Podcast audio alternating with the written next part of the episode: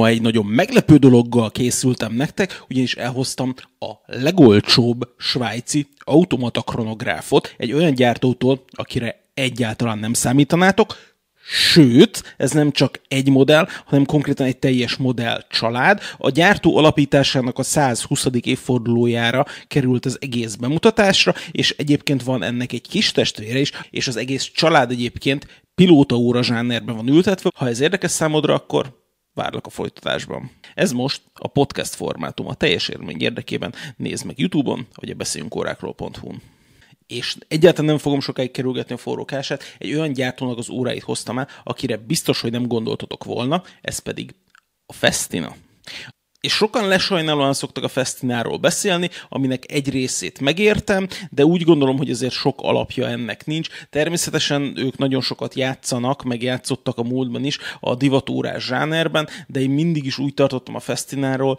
hogy számomra ők benne vannak abban az ajánlható körben. Tehát, hogy van valahol egy vonal, amit én meghúzok, és e fölött van a Festina bőven, úgyhogy ez nem magyarázkodás, ez az összes ilyen órás összeállítás, meg órás ajánlás, meg minden, nálam szerepeltek Festina órák, és én tök sokra tartom őket egyébként, és ehhez még egy apró adalék, hogy ugye a cég maga idősebb, mint a Rolex három évvel. De természetesen egyébként azok az idők már elmúltak, hogy a Festina mindent Svájcba gyártott volna. Ugye egy globális cégről beszélünk, ugye eredetileg Svájcban alapították őket, aztán Spanyolországon és Olaszországon keresztül gyakorlatilag a hongkongi és a kínai gyártókapacitásokon átkezdve náluk gyakorlatilag van minden. A tulajdonosi körük ha jól emlékszem, úgy néz ki, hogy a, fő tulajdonos a márkának legjobb emlékeim szerint egyébként egy spanyol Miguel Rodriguez nevű úr. Viszont mint cégcsoport elég diverzek, létezik szerkezetgyáruk, létezik gyerekórájuk, ami a Calypso, létezik midrange órájuk, mint a Jaguar, létezik sportos vonaluk, ami a Lotus, az övék a Candino árka, amit ha nem ismertek, az ma még fontos lesz, és persze van luxus szegmensük is, amiből talán a mindenki számára a legismertebb, a Perelé. Nekem volt szerencsém az Inhorgentán egészen sok időt eltölteni a Perelé standon, és megnézni az összes pergő, forgó órájukat, és bármilyen mércével mérve luxus kategóriába tartoznak, ez teljesen egyértelmű. És természetesen a fő márka a Festina. Ez nagyon a felépítés ilyen szempontból a struktúrája egyébként Swatch Groupos. És pont ezért úgy gondolom, hogy egy olyan gyártó, aki képes luxus kategóriájú órákat is gyártani a portfóliójában, a hongkongi gyártásuk ellenére sem lehet a divatmárkák közé sorolni, viszont ennél az óra semmi hasonlóról nincs szó, ugyanis ezek konkrétan Svájcban készültek, és ezzel is szeretnék ünnepelni a márkának, az anyamárkának a 120. évét, viszont a Kandinó gyár 70 éves volt, és egyébként 20 éve volt a márka tulajdonában, úgyhogy ez ilyen sok-sok-sok rétegzés egyben, és pont ezért emelem ki már másodszor a Kandinót, mert hogy a Kandinó gyárban készültek ezek az órák, és ez a teljes órasorozat, aminek a nevét egyetlen egyszer vagyok hajlandó elmondani, mert így megjegyezhetetlen, ez az F20 150, és illetve az F20 151-es más, és ezen, ki, és ezen belül pedig még vannak altípusok, de azokat nem fogom felsorolni, viszont majd mutogatok róluk csodálatos képeket. Ez egy tízes sorozat lényegében, és úgy van felépítve, hogy a zöldből van pilóta is és kronográf is, a kékből van pilóta is és kronográf is, a feketéből van pilóta is és kronográf is, a fehérből is, viszont a barnából csak kronó van, és a kékből pedig van még egy másik színvariánsos kronó, tehát hogy négy pilóta és hat mechanikus kronóról beszélünk, így áll össze a teljes család lehet, és kis darabszámokban jöttek ki. Nekem a magyarországi forgalmazó azt mondta, hogy színenként lesz nagyjából 180 variáns, úgyhogy ha összeadjuk a 10 szint, az olyan 2000 darab alattinak jön ki, azért az nem hangzik annyira túlságosan soknak, úgyhogy ennek azért így lehet örülni szerintem. Önmagában is érdekes egyébként, hogy egy ilyen nagyon klasszikus vonalvezetésű pilóta óra családot ad ki a Festina, rájuk úgy gondolom, hogy nem feltétlenül volt ez a múltban jellemző, nagyon sok mindent láttunk már tőlük, én pilóta órára most nem emlékszem, ugyanakkor elég vastag a cégnek a történelme ahhoz, hogy biztos, hogy fordult elő már olyan, ha gyártottak pilóta órát, de az elmúlt tíz évből nekem nem rémlik ilyen. De azt akartam mondani, hogy az alapmodell alap ETA 28-24-el érkezett ami elsőre persze azt mondjuk, hogy ETA 28-21 érkezik, oké, lapozzunk, viszont ennek van egy kis pikantériája. Ugye a Festina Grouphoz tartozik a Soprod gyár ami, ami gyárt ETA 28-24 klón szerkezetet, ugye a P024-eket. Tehát, hogy ez olyan, mintha basszus a, a Tissot szólna a szelitának, hogy te srácok már, figyeljetek, nem akartok nekünk küldeni valamennyi verket, mert hát így, így, így nincs, így, így kifogytunk, így nem, nem akartok nekünk így esetleg így adni. Tehát, hogy, hogy ez így ebben a formában számomra nagyon vicces. A Kronóban pedig hát nyilván Etoazsú 77-50 van, nem 51, nem 52, nem 53, hanem hogy klasszikus 50 de erről majd később előbb nézegessük meg ezt a kis pilóta órát, úgyhogy nyilván nagy világ megváltó dolgokra nem kell számítani pilóta óráról, ugye azt szoktuk mondani, hogy egy pilóta órát, hogyha láttál, látod az összeset, és ebben az árkategóriában még egyébként szerintem teljesen rendben is van, amikor elkezdünk sok milliós pilóta órákról beszélni, ahol konkrétan nyilván tokkidolgozási, meg szerkezet, meg logó különbség van, de azért túlságosan nagy vaszizdaszok nem szoktak lenni, akkor azért így elgondolkodsz rajta, hogy mondjuk persze tudsz venni pilóta órát ennél sokkal olcsóbb, olcsóbban, viszont azt mondod, hogy egy Svájcban gyártott, svájci szerkezetes pilóta órát megkapsz mondjuk 400 ezer forint alatt, az elsőre nem tűnne olyan rossz biznisznek, ezzel kapcsolatban lesz majd kettő darab kritikám, és ezt majd a végén fogom elmondani, miután így elmondtam minden jót erről a csodás családról. A Fascinator teljesen szokatlan módon jubileumi díszdobozban érkeznek, ezek egyébként fadobozok, és iszonyatosan jók. Tehát, hogy így volt a kezemben, szagláztam, bőr, fa és minden,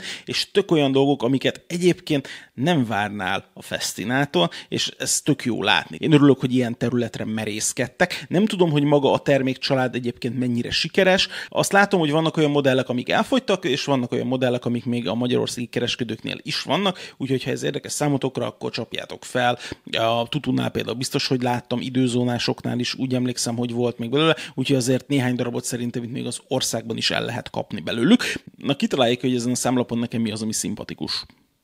Hát természetesen az, hogy a mutató vége pirosra van festve. Tehát, hogy az, hogy kapsz egy teljesen monokróm órát, itt, csak itt most uh, kékről beszélünk és fehérről beszélünk, akkor így megnézed, és így, hogy úristen, hát így mi, mi az, ami feldobhatná és egy kis piros, egy kis piros, és nagyon-nagyon-nagyon jó érzékkel tették oda, kis pirossal tök jó fel lehetett dobni ezt a számlapot, imádom.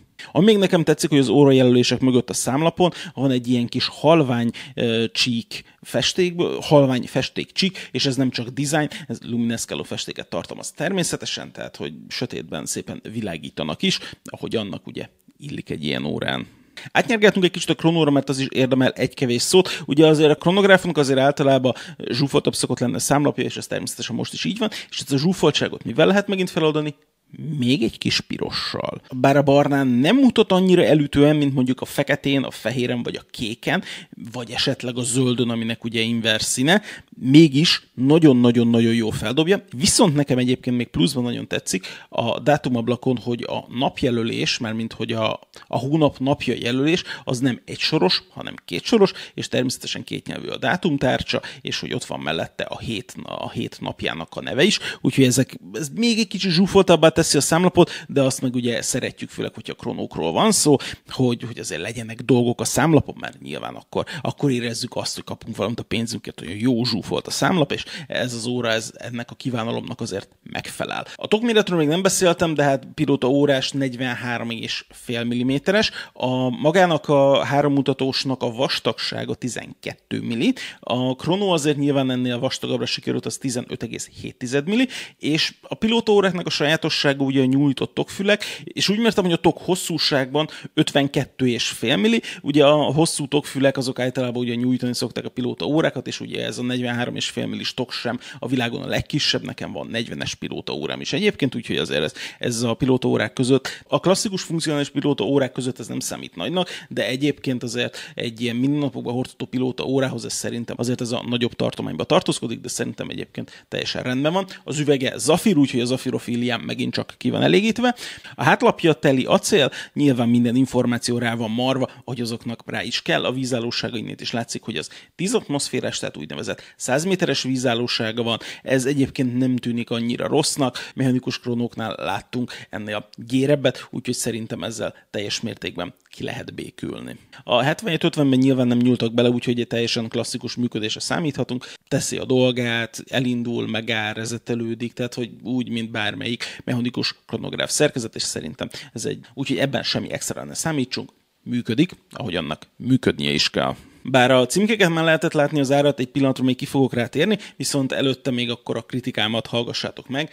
Ezek az órák konkrétan harapnának ha nem az lenne rajtuk, hogy Festina. És ezt elmondtam a hazai disztribútornak is, és egy csomó kiskereskedővel beszéltem, akiknél ezek az órák fellehetők, és ők is ugyanezt mondták, illetve olyan kereskedőkről is beszéltem, akik nem tartják készíteni ezt az órát pont ezért, mert bár igen, lehet érvelni amellett, hogy amúgy árérték arányban ezek az órák rendben vannak, hogy egyébként ilyen áron nem kapsz Svájcban gyártott, svájci szerkezetes, mechanikus automata kronográfot, Ettől függetlenül még mindig az van, hogy sajnos az van ráírva, hogy Festina, és az emberek fejében a Festina az valahol ott van, hogy egy hogy, hogy gyakorlatilag 50, 70, 100 ezer forintos kategória, és nem gondolsz arra, hogy ennél sokkal drágább is lehet.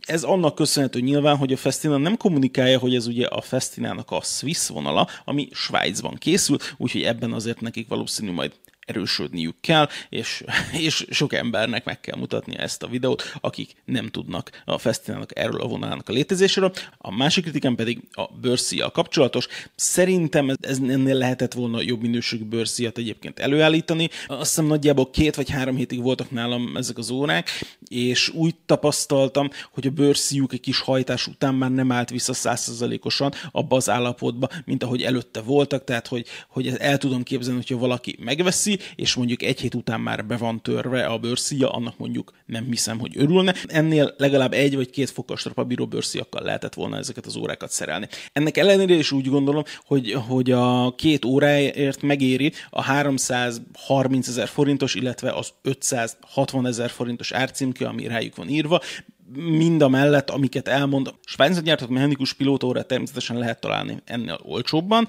de szerintem a kronográf konkrétan árérték arányban kiemelkedő ebben a formában és ebben a piaci szegmensben. Ha egyetértetek, akkor hagyjatok egy lájkot, hogyha nem, akkor vállaljátok a kommentmezőben. Örülök, hogy itt voltatok, és találkozunk legközelebb. Sziasztok!